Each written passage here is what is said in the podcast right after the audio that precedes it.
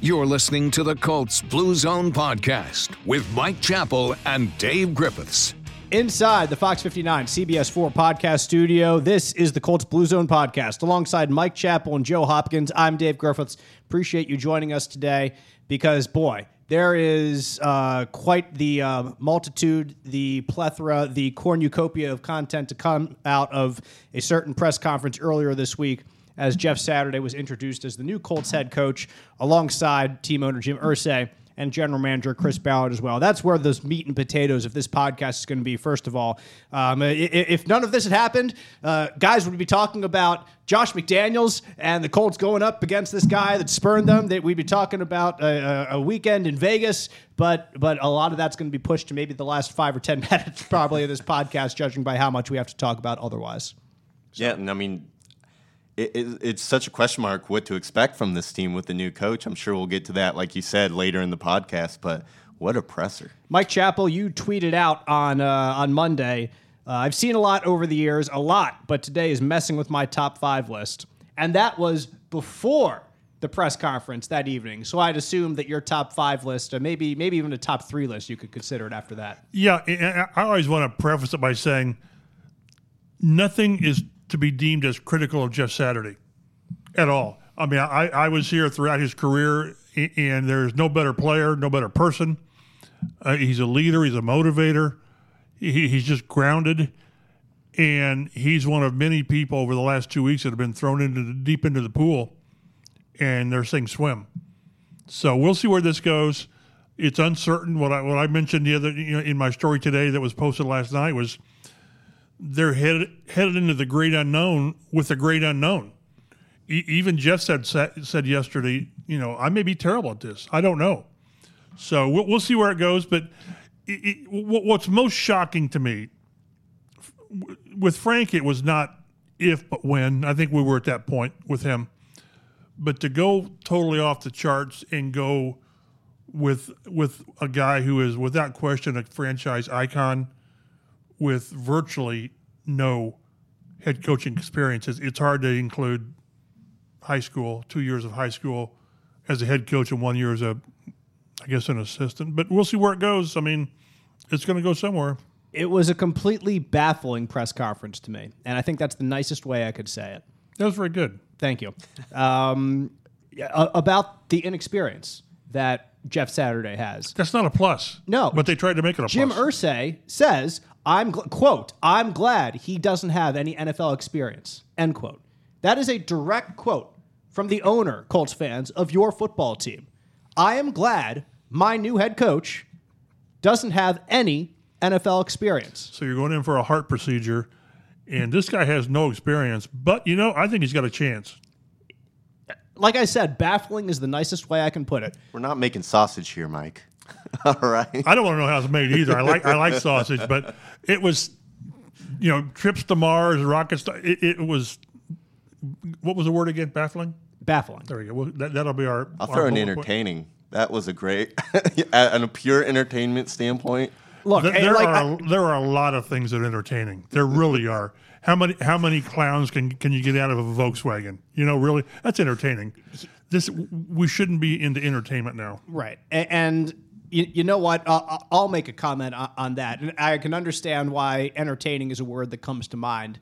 I think if you are a Colts fan who is like heavily invested and wants to see this franchise do well, it could have also been the very opposite of entertaining. It could have been, uh, it could have been disheartening. It could have been disappointing.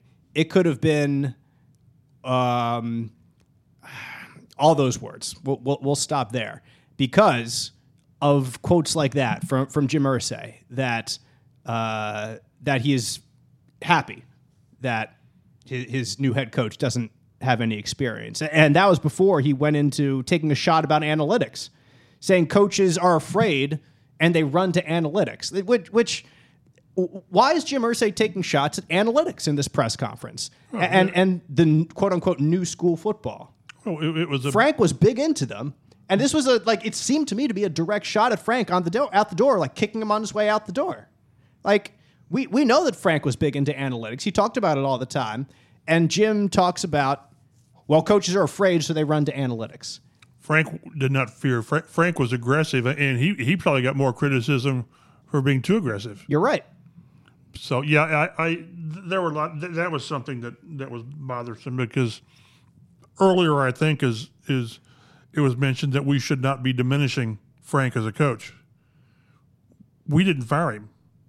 That's that's the biggest diminishing of somebody's career. So it was just strange, and I'm going to let you kind of continue down the rabbit Right, hole. right. Well, well, there's a, there's a so many quotes here that, that we're kind of going to break down and talk about and see how we react to them because, like I said, this press conference at best was baffling and it was uh, arguably, like I said, disheartening.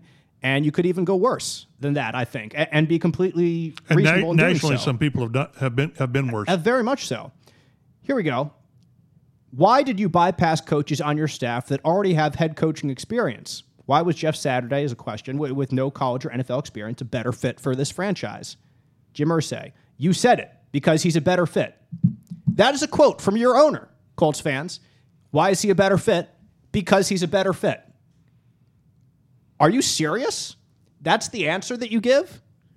Why is he a better fit? Because he's a better fit and, and it, it's not it jim didn't seem like he was like he was being he was stoning or being he, this reporter who asked this question it seemed like he was like well somebody agrees with me yes because he's a better fit like it, it was it was it wasn't like he was trying to be a jerk to him like he i think he thought that this guy realizes that yes, he's a better fit. Why is he a better fit? Oh, yeah, because he's a better fit. Of course, yes, he's a better fit.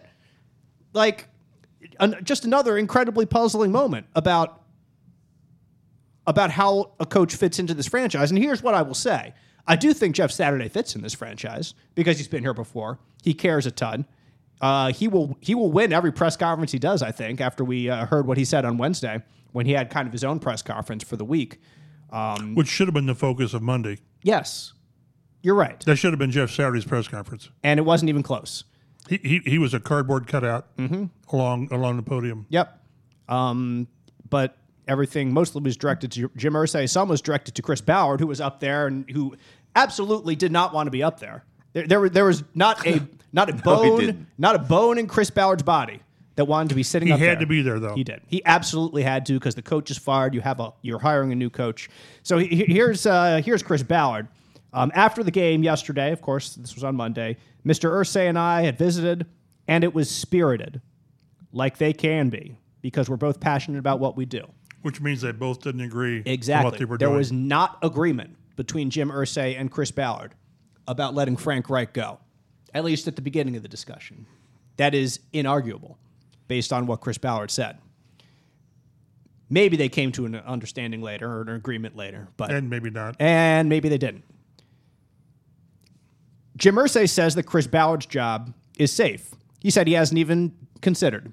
Moving Not on. even in my said he's not even in my consciousness. He, he's a winner. Um, he was highly sought after when we brought him here. Uh, it's, it's not in my consciousness. However, what struck me the most from that press conference is when Jim said that. Now, do I believe him? Maybe not, but that's what and that was impacted me the most. Another question that was posed to him is, why should we believe you? Credit to Nate Atkins of the Indy Star for for asking a very good question. Why, like you, you said that Matt Ryan was your two year answer. That's not the case. You said a week ago that Frank was safe. That that's not the case.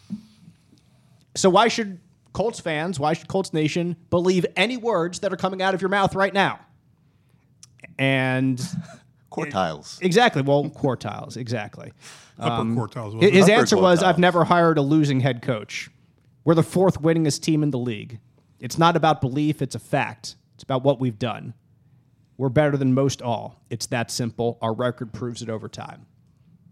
So basically, guys, Jim Irsay is saying that he is right because since the year 2000, the Colts have the fourth most wins in the NFL.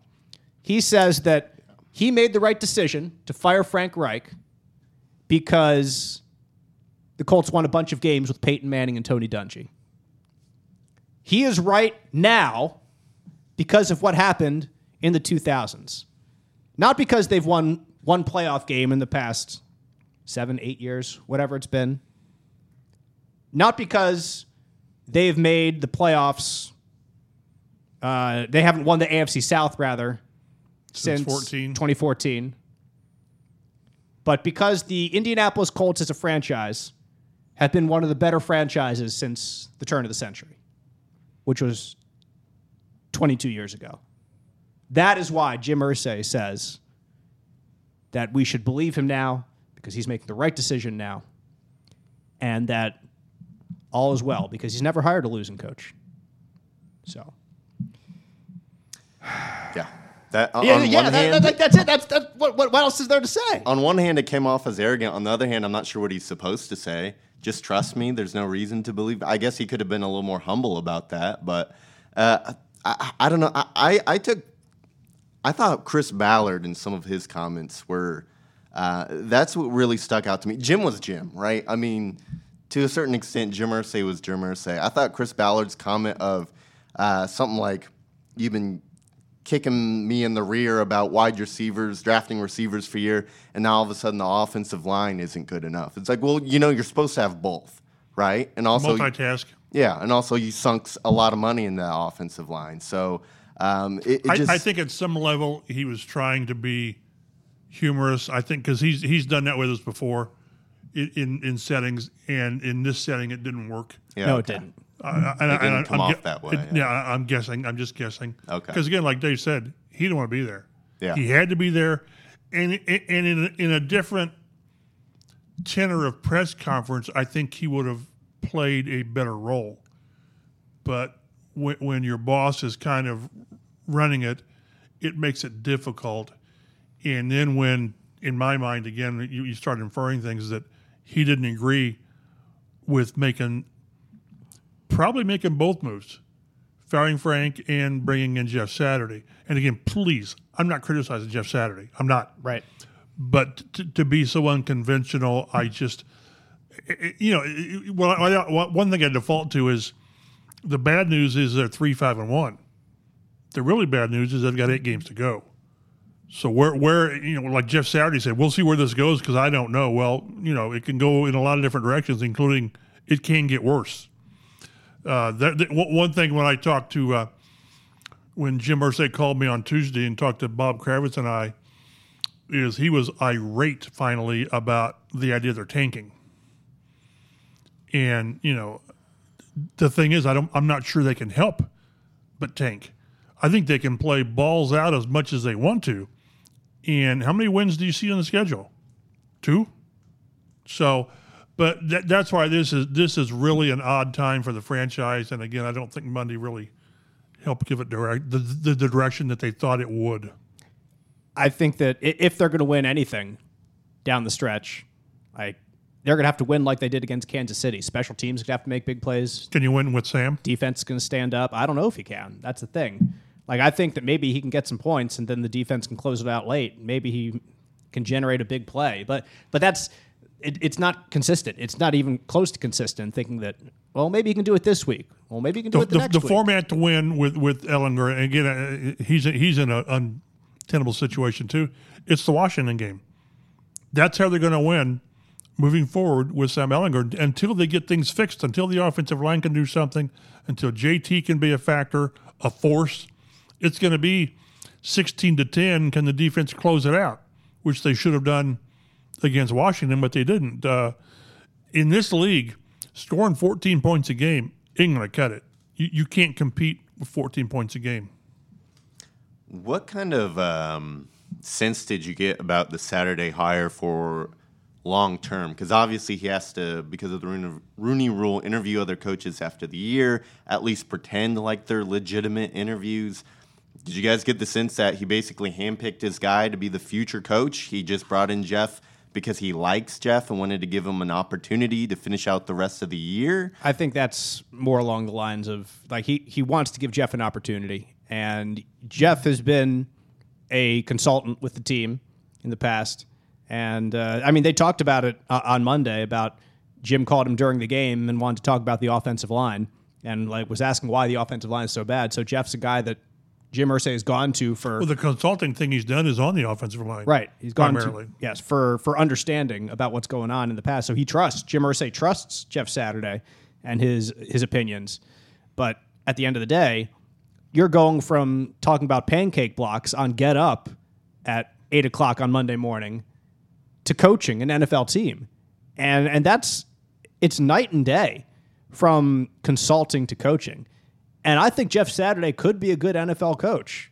Like you've said, Chap, I'm not trying to degrade anything w- uh, about Jeff Saturday when I'm talking about this, but Jim Irsay has more than earned criticism for how things have gone this year, for how that press conference has gone.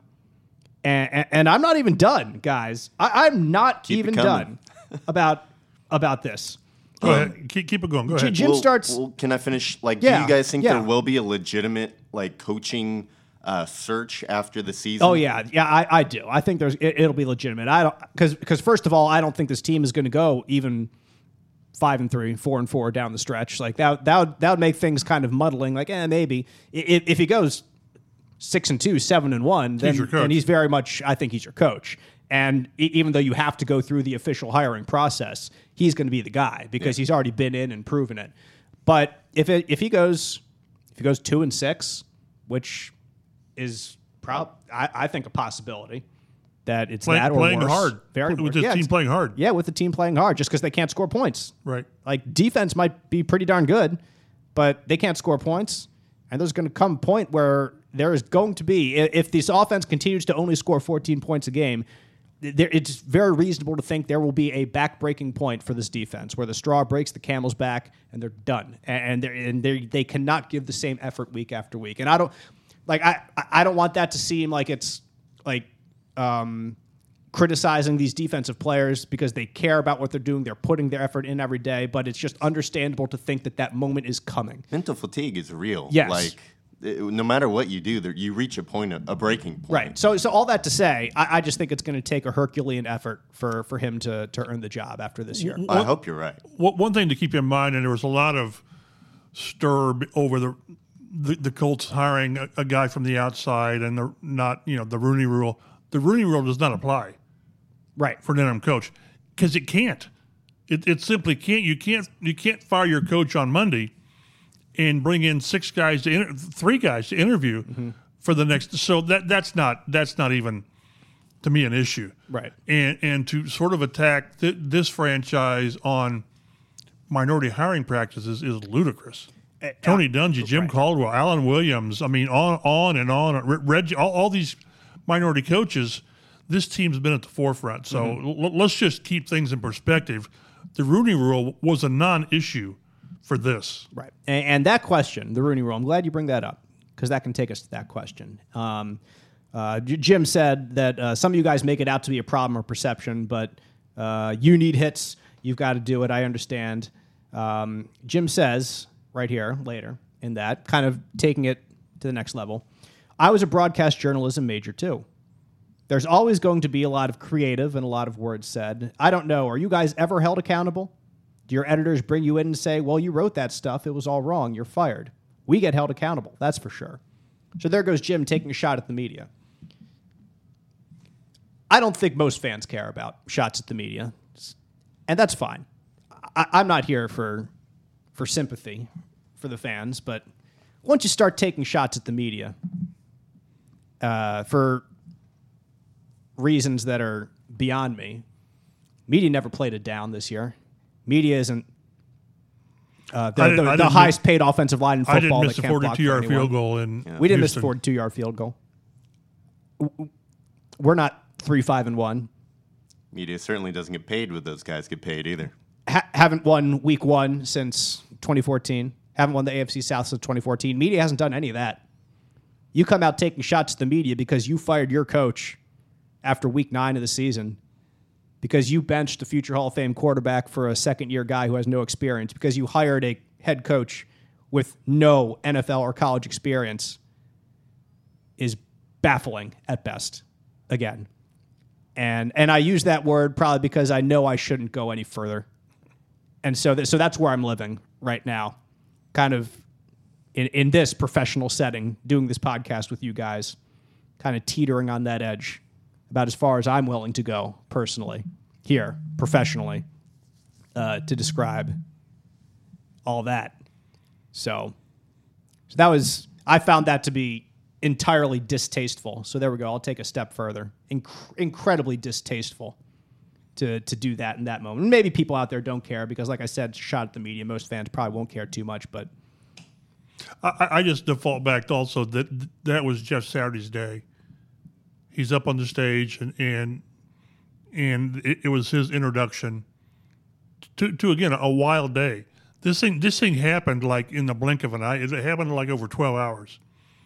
You know the the, the hours get a little bit fuzzy, but essentially Jim Irsay called Jeff at midnight at one o'clock, you know Sunday Sunday night Monday morning and said, "What do you think?" will you help me out?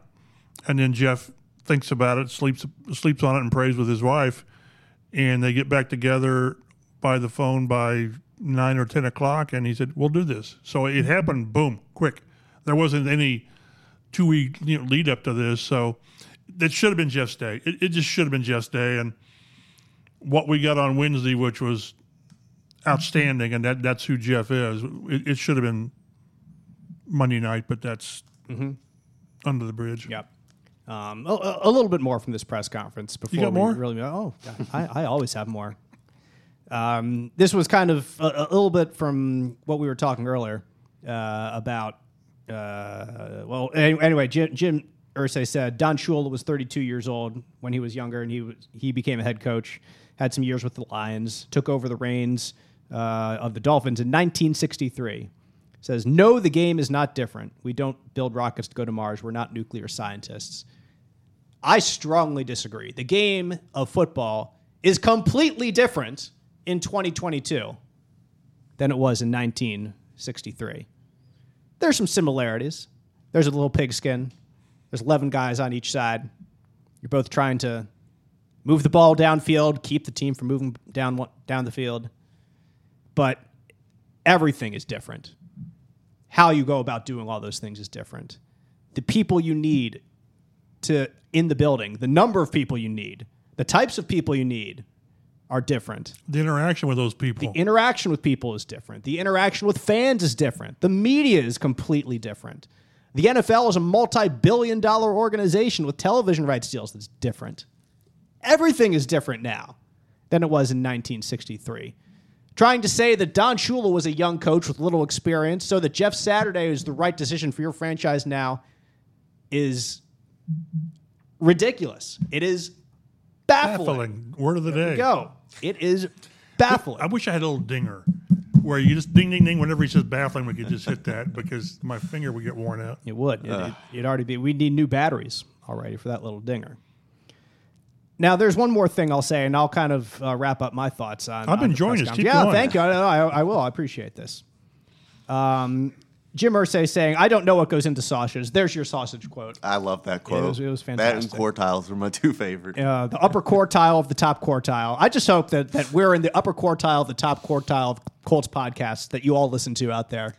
He he said quartile three times and like once. about- and it- in the upper yes. quartile. And of that quartile, we're in the top quartile There of that go. quartile. Yes, it was it was something. Anyway, I don't know what goes into sausage, but I do know how to build a football team because I've been around for 52 years, and from all the people from Paul Brown to Don Shula, there, it is again, to sitting with Ted Marchibroda and understanding um, what you uh, what you do during a week of preparation.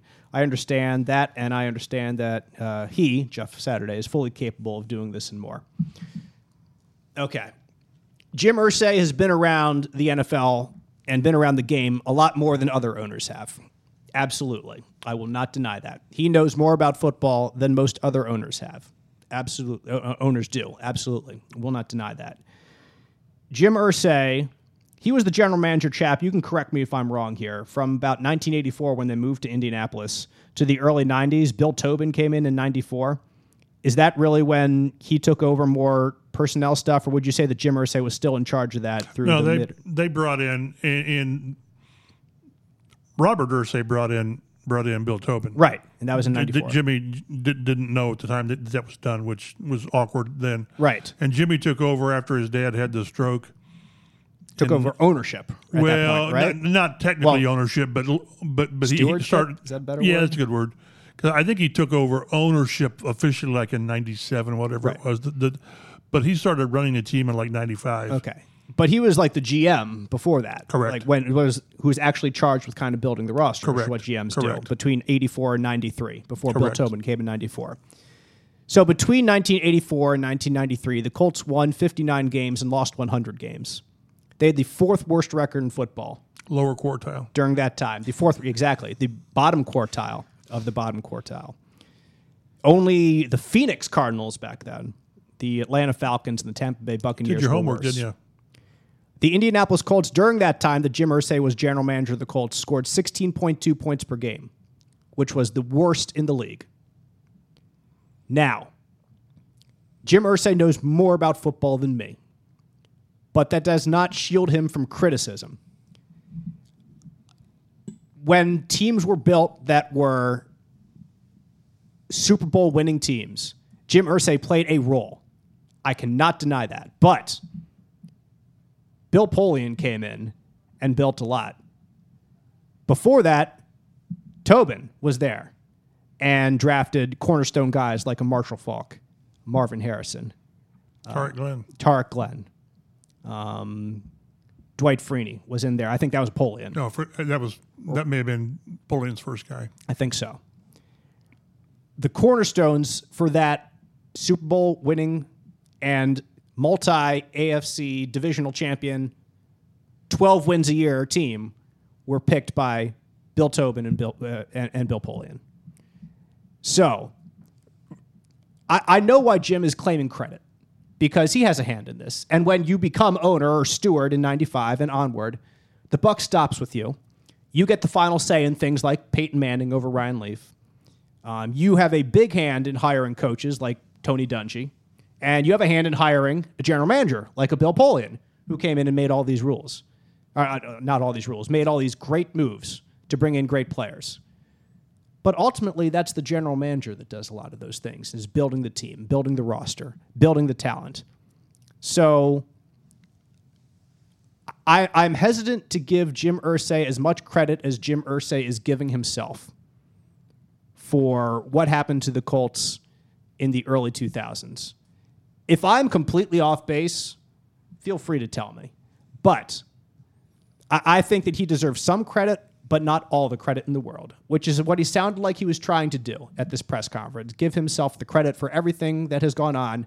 And therefore, what his decision is right now with the Colts is the best decision. That Jeff Saturday is going to be good because we've been good in the past. So, so that's like I said, that's really my final thought on the press conference uh, when it came down to it. I, I thought that what what Jim Irsay took credit for was baffling. His decision to hold the press con well, you have to hold the press conference, but what what he said was was baffling.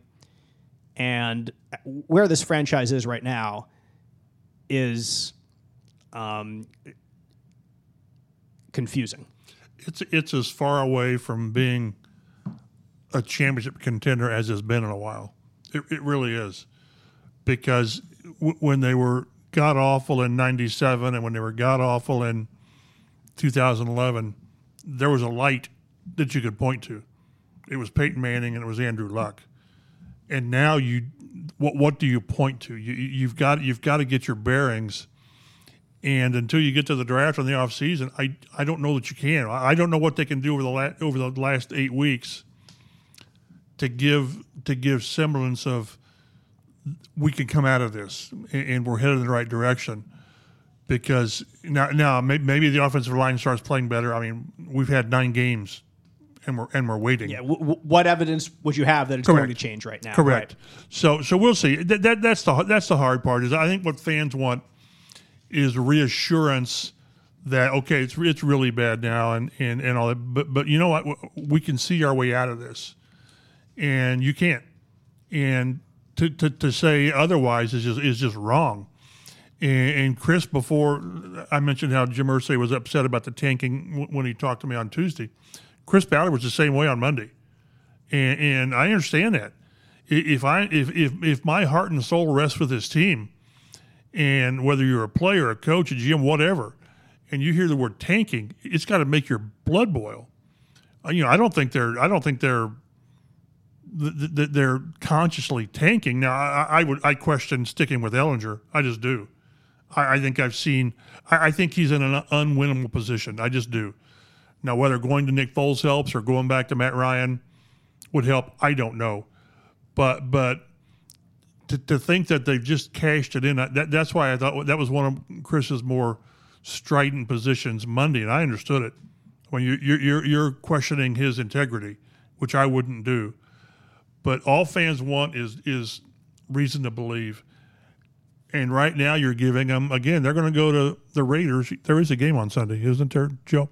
It's still uh, on the schedule. Yeah, we'll, we'll right see if we get to it. But you're going in, into there with a with the head coach who hasn't coached at this level, with a play caller who hasn't called plays at any level, and a quarterback who will make his third start. I mean that that's not encouraging. You bring up go go, go ahead, Joe. I wanted to talk a little bit about Chris Ballard for the moment because it seems pretty obvious that we're at a point in his tenure where Irsay has kind of taken over in terms of making the decisions. He clearly brought in Saturday. Um, it's pretty clear he was the one who made the Ehlinger move. I mean, Carson Wentz. Carson He made wins. the Carson Wentz move. Uh, I mean, you got to think after the season, he's got to bring someone in to be a new GM who he trusts again to handle the franchise. Uh, because if not, just get rid of Ballard and make all the moves yourself. Well, but you, then you're but you're going to bring on a, G, a new GM if if that's where they go, and I I, I hope they don't because I don't like to see guys get fired. But you're going to bring in a GM knowing the the what the power structure is, and the power structure is going to be that it, when when it comes to those flashpoint decisions, the owner's going to make the decision, and that's not healthy for a franchise. Hopefully not, but neither is what's going on right now. I mean, he's got to convince some kind of GM that, you know, this is your job again. What happened with Chris was they brought in the Wentz. I wasn't about it. It turned out how I thought it would, and my trust was lost in Ballard, which seems to be the case based on what's been happening. Um, for this franchise to make the right decisions going forward, I feel like he's got to bring a GM in who he trusts and allows to make decisions for the franchise again. Chris Ballard will not quit. He won't quit. He's got too much pride. He's got too much confidence. Uh, he will have to be shown the door, and if that happens, I don't know. I mean, again, whoever asked the question, Kevin Bowen, I think asked Chris or asked Jim Irsay about Chris, and he said, again, he's not even in my consciousness. You know, that's not going to happen, or that's not going to happen. Whatever, and and things change, so we'll see. But uh, again, there's not a, there's not a shred of Chris Ballard that, that will quit on this job. He won't do it. for all the praise that Jim Irsay gave Chris Ballard in, in that in that answer, saying he was highly sought after when he came here. Great indication this organization he wanted to come here. He could have gone anywhere he wanted. You guys tried to diminish. That's your words. You have no substance to it because there's no truth in it. The guy's a winner. He's been immensely successful. No one is perfect. We lose a lot. Um, he talks about Michael compared to Michael Jordan. Is Michael Jordan coming up? Exactly. Yep. That's Michael Jordan right there. You know how many shots Michael Jordan missed, how many games he lost. Uh, in this league, it's tough. But like he was, um, so so he he was effusive of his praise of Chris Ballard. And to your point, Joe, then let Chris Ballard make the decisions. Yeah. Don't kneecap him and make them all yourself, all the big ones. If you don't like how he makes big decisions, then fire him. You, you can't have it both ways. Jim Irsay is trying to have his cake and eat it too here. Remain somewhat in control of the roster of this franchise and the goings on of his franchise that most owners have absolutely nothing to do with in the NFL.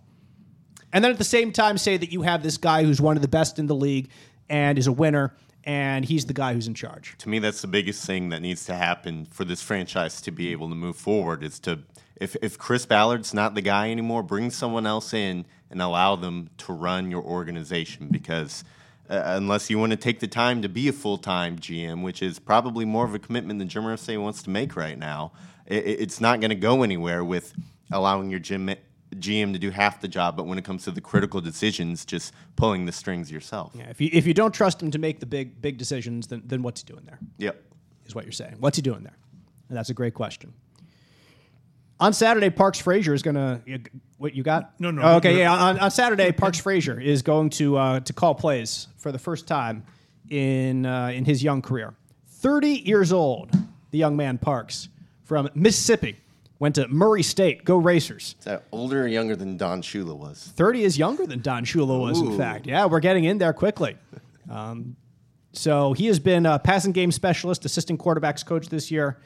Before that, well before that, he was Frank Reich's assistant, um, a, uh, a spry go getter at 25 on, uh, on the staff with, with Frank and uh, just learning the ropes. They liked his grit, they liked his tenacity. Like He's the in cut the of his building. jib. Exactly. Exactly. Like the cut of your jib. He's probably in the building for like 18 hours a day, uh, minimum, most days during those days. And we're back to that again, is what he, he said as he spoke to us today on Wednesday as we're doing taping this podcast. Um, saying like, he came and said, pointed to the door, which was a glass door there to the media room, and says, "That's the first time I've seen the light of day besides practice uh, in like in four days since all this went down."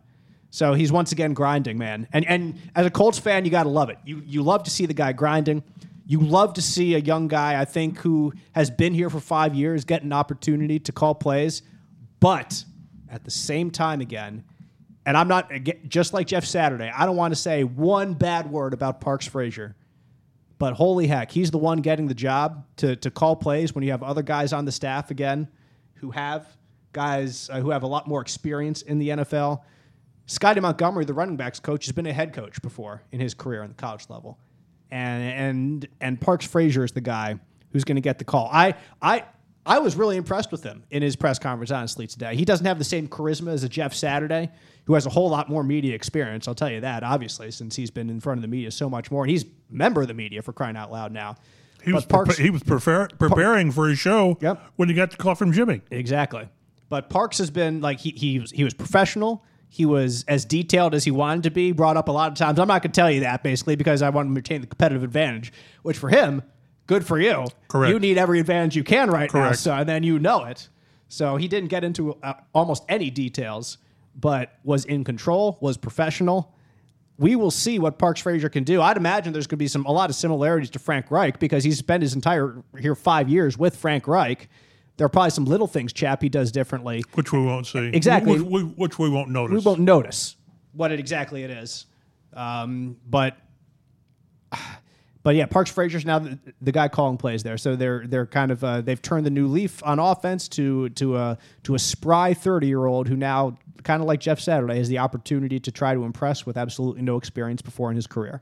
Yeah, and a couple of things. I mean, and Jeff mentioned it on uh, on the strange thing from a guy who writes is it's it's awkward when you say Saturday said Wednesday that Ehlinger will be his coach on Sunday.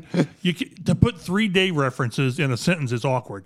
But the thing is, he mentioned that that we're understaffed. We're understaffed. You know, Yeah. self inflicted. Yep. And I mentioned that sort of to, to Parks today is that he's calling plays, okay, first time. But up until three weeks ago, the foundation of game planning was Marcus Brady and Frank Reich. Right. I'm guessing really, really heavy on Frank. Everybody had their hands in it. They did. But the the, the, the big you know baking of, of the of the cake was Marcus and Frank. Well now they're gone. So and you game plan specifically for each week. So there are serious changes. So I and yeah, it, playing calling plays is one thing, but you got to get you know the game plan in place before you can call them. So it's really interesting, and and he wasn't going to share where they've gone and, and who's doing what. Everybody will have their hands in it, but at the end of the day, you, the buck stops with Parks Frazier, A- and probably more than anything, I'm curious what the offense looks like, how how efficient the offense is because it, it, it wasn't working. It hasn't been working.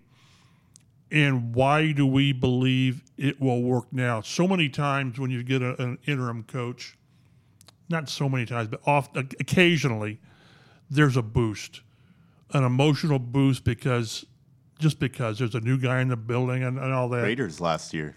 Right, right. And Rick Venturi was one in ten. God bless him. Back in ninety one, whatever it was. But it's it's it's. I go back to to what the great Tom Moore always used to say. It's players. It's players, not plays. So you can you can have God's best game plan Sunday, And if you don't execute it, if you can't execute it, what's it matter? So I'm curious. I really want to see. And like you said, I, I, I totally am on board with you. Is is if this doesn't work offensively, it's not Parks Frazier. Not at all. It's not his fault. Nope. So uh, y- y- you've used the word baffling so much on on the Monday. Right now, I'm curious moving forward, and that's as good as I can go. As curious. Joe, when you um, when you when we kind of get into the nitty gritty here of, of the offense and where it goes from here, I think Chap uh, hit the nail on the head saying that execution is the key, and that's a word that Park said a couple times. It, it, it doesn't matter if you call the best best plays out there. This team has not executed very well the game plan over the past couple weeks, so it would take it would take a radical change in something behind the scenes for things in front of the curtain now to to do better. And God bless it. That's what they're hoping for. But uh, hope is uh, in this case probably uh, pretty meager. Yeah, I, I mean, it'd be one thing if maybe this was week four or something, and there was still reason to believe that uh, there's a few bad games that we can turn around the ship. Um, I, I don't think it's going to happen. I've speaking purely as a fan for a 2nd I lost hope on this season weeks ago. I mean, I really did. Wa- maybe five, six weeks into the season, you saw that this offense was not going to be good enough to make any kind of noise, even if you miraculously squeaked into the playoffs. Um, so uh, it's kind of a mess right now, but I kind of have my sights set on the draft and what the team can do. There's to- eight. There's eight games to play. I know. I know there's Yep. eight games to play, and it, it's going to sound messed up. And I know this is completely against what this team is doing.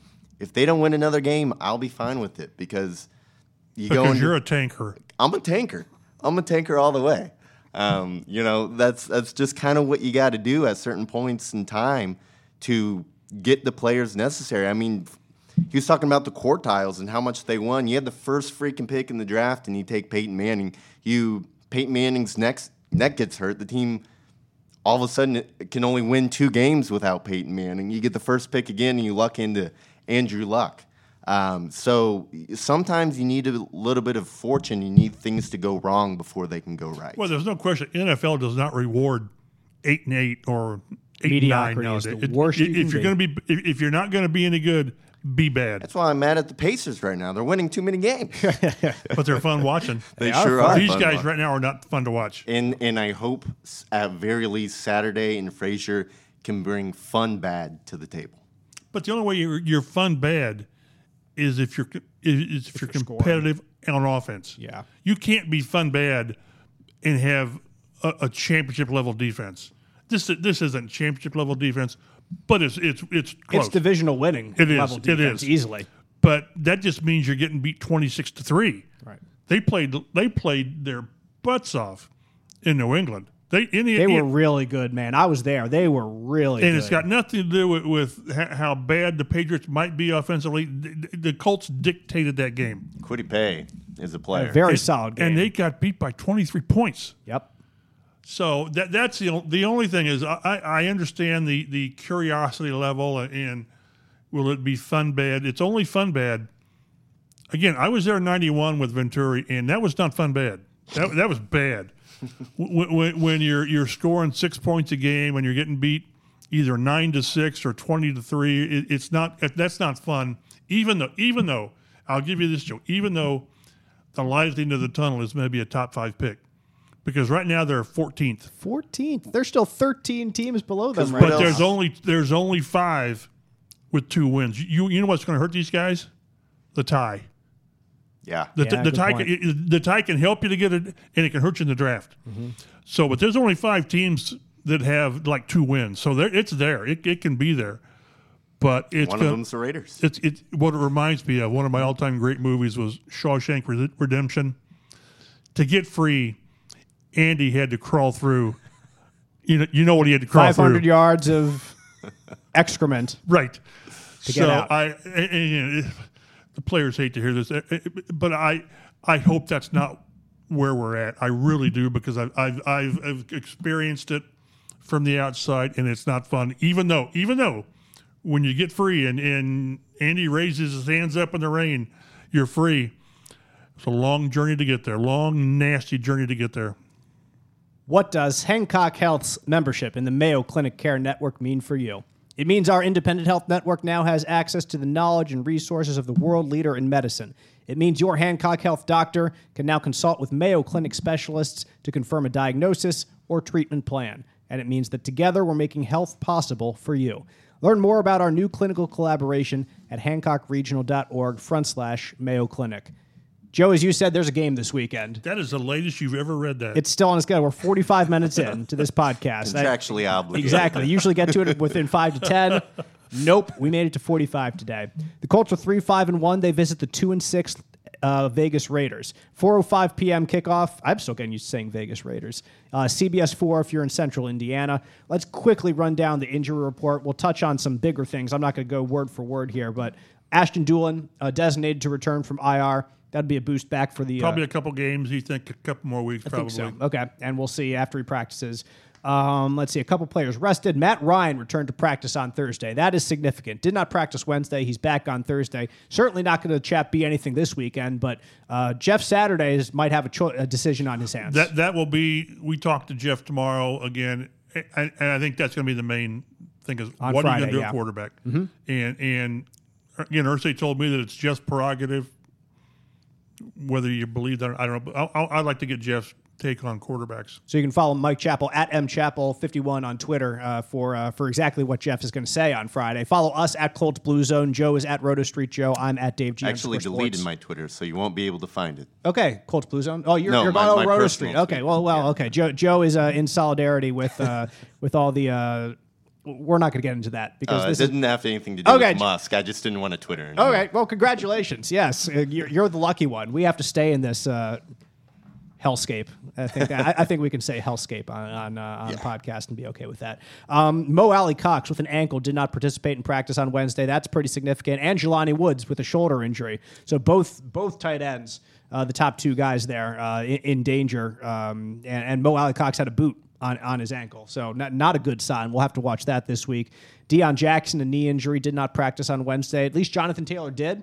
Uh, limited participate on Wednesday, um, as was Ryan Kelly with a Did, knee. didn't JT sound semi optimistic? Semi optimistic is what uh, is what came out of the locker room today. He said that on, on Tuesday or, or on Wednesday after Wednesday's practice that he felt kind of felt better than he had in a while. So But the, the only thing, the only caveat is he said the same thing prior to last game. I feel like I'm doing the things I used to do. This but then he gets back and so so he'll play, but he might hurt himself the, again. the, is what the, the issue they're having with him right now, and the concern in- from my end is it, this is going to be the case all year. Yeah. it's an ankle, and You and want to just give him a little more time. I well, mean, but what's but I don't I don't know that that matters. I I think you give him another week, and and there's still the the risk of of doing that again. So. I, I I know what you're saying. I I think maybe he tries to play, and you hope he doesn't tweak it again. But this is an ankle, and this may be with him the rest of the season. I hope not, but it might be. Other side of the ball, the Raiders uh, put their uh, All Pro tight end, or at least a Pro Bowl tight end, Darren Waller, on injured reserve. So that's a, and um, Hunter Renfrow. He's on well. injured reserve too? Yep, just came across my thing. wow. Okay, that's significant for sure. Like, he's been he's a weapon for them. on Torched the. Colts last year. I, I remember. Didn't he have the winning play? I mean, did. basically, the Yep. was it third and whatever. Yep. Yep, and tossed it up. Big, I long- think uh, Kenny Moore was in coverage. Kenny Moore was in coverage. Darius Leonard went, jumped for- up in the air, and Derek Carr got pa- away Got from past him. Exactly. The mobile, elusive Derek Yep, Carr. Yep, yep. And Derek Carr, a full participant in practice, even though he has a back injury. But uh, that's uh, that's the most important things when it comes to the Raiders injury report. Um, Joe, uh, with uh, since you put together this uh, extensive Raiders uh, preview, what do you think are the most important got three keys? minutes, exactly. what, what are the most important keys for this that we usually spend twenty minutes on to get in the next two minutes? Eh? I mean, looking at the Raiders, obviously Josh Jacobs is having a great year. He's fourth in the NFL in rushing, um, averaging 5.4 yards a carry. So taking care of him will be big. Um, you know, for an offensive line that's struggling in the Colts, the Raiders are last in the NFL in sacks. Ooh. Um, so only nine. Uh, now, Maxx Crosby has six and a half of them. He's a very good player. They brought in Chandler Jones. He has half a sack at this point in the season. Syracuse's own Chandler Syracuse. Jones. I would've bet on that. He's doing so Yeah. well. He had like six sacks in one game last year for the Cardinals, didn't he? Or at least five. He did against the Titans, like Yeah. yeah. one or something. Um, so hopefully the offensive line can get together a little bit and hold up against this Raiders front that's not been nearly as good as the Patriots at getting after the quarterback. Obviously, Davante Adams is one of the best in the league. He's been really up and down. Five games with 95 plus yards, three games under 40.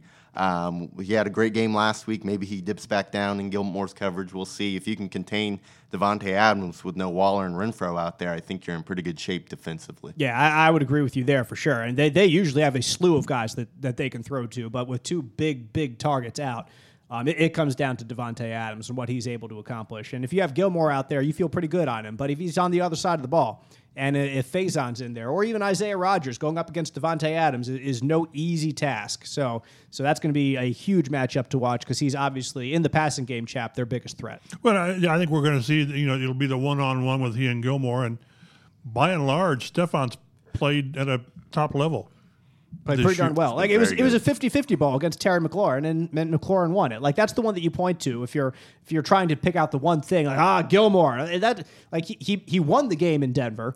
Uh, and Heinicke had plays. like ten seconds exactly to throw it. A day to throw. And how long can you? You know, it, it, but no, I think by and large, of all of all the moves the Colts have made this season, bringing in Gilmore he's held up his end of the bargain completely. Another one of my keys is obviously don't, don't turn the ball over. I say yeah. this every week, but the Raiders have the fewest takeaways in the NFL with five. So Where the Colts have now? Seventeen.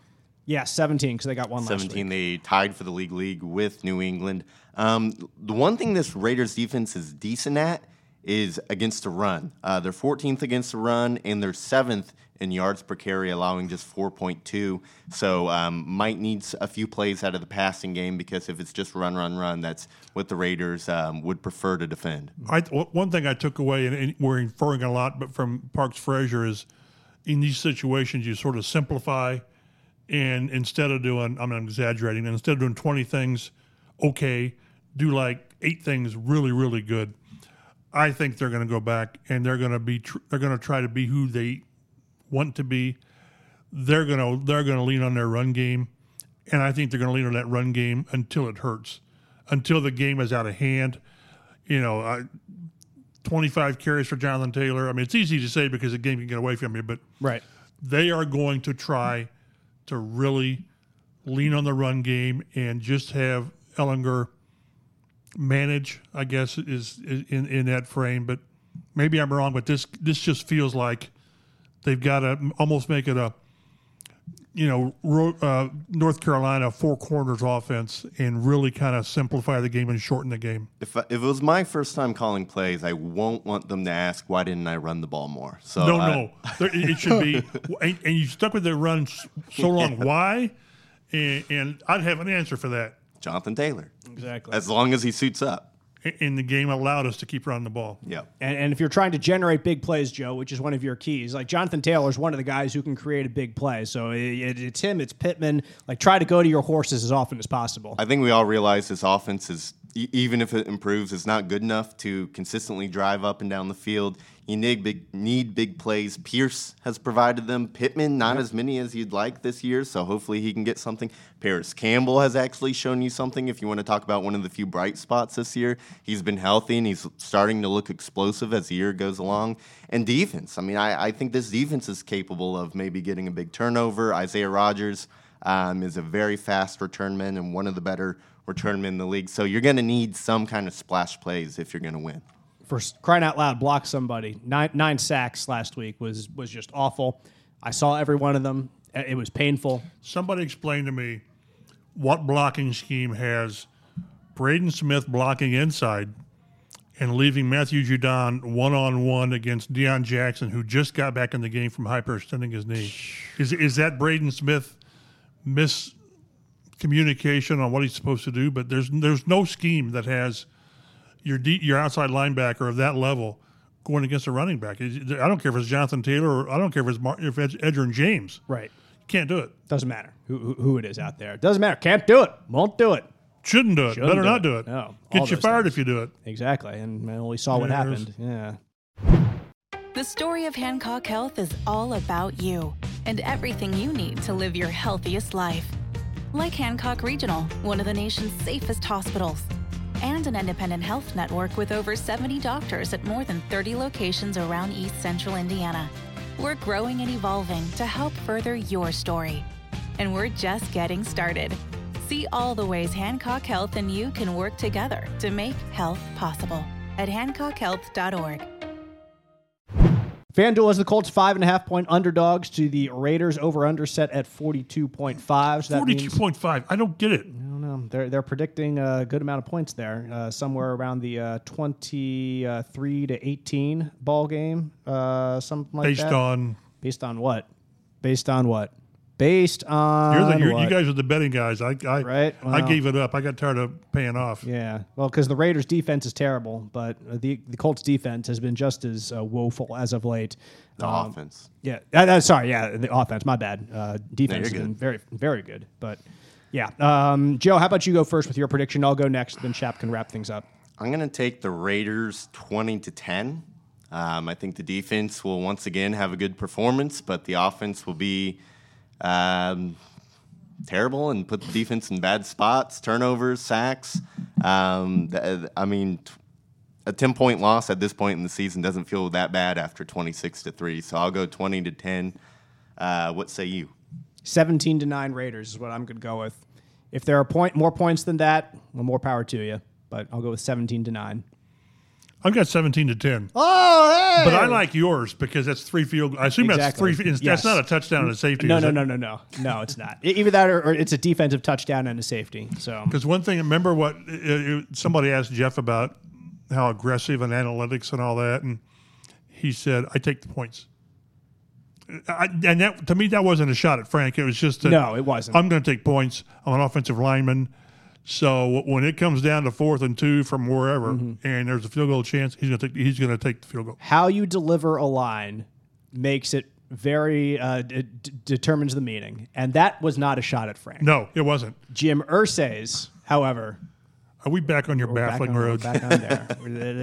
it's it's going to be a story for for all this week until there's a game, and then then perhaps even after that. But but seventeen ten, I, I- I just I, I saw the over under at forty two. I'm thinking, haven't you? There is video. There, there's actual There's video evidence. of, of, of what this has gone on. Maybe they just think it's the Raiders are just going to slaughter the Colts and score, I don't know, 25, 30 on their own. That's what they would have to. I, I, I'm right there with you. I I'll give them take- twenty five. I'll take the under. They're under still all not day. getting. To, they're still not getting to the over under. Yeah. So yeah, but but I just I, I, I keep going to the same thing until until this team can find a way to matriculate down the field. I don't I don't know how you stay competitive. It's at some point the defense can be playing great and and Carr's pretty good. I mean, there's evidence that he's not, but I still think that you, you doggone it, you got you got to help your defense, and I just don't think these guys can do it. You can follow us for Colts news and notes throughout the week at Colts Blue Zone. Mike Chappell is at mchappell51. His work is online at fox59.com and cbs4indy.com. Have a story up right now for his chat with Frank Reich that he had on Tuesday. Um, so we didn't get too much into that chat, but uh, you can read that online if you're interested because there are obviously a lot of other things that were uh, a little bit uh, more relevant this week, uh, unfortunately for Frank. Um, I'm at Dave G underscore sports. Joe Hopkins is Twitterless. God bless you, L- sir. how about put his phone number out there? Is uh three one seven. Uh, yeah, That- that- you can get in touch with Joe if uh, no, you I can. I would rather have my Twitter back than yeah, my right. phone No, number. I think that'd probably be a good idea. Hey, Colts and Raiders this weekend, 4:05 kickoff in Vegas. If you're in Central Indiana, check it out on CBS four.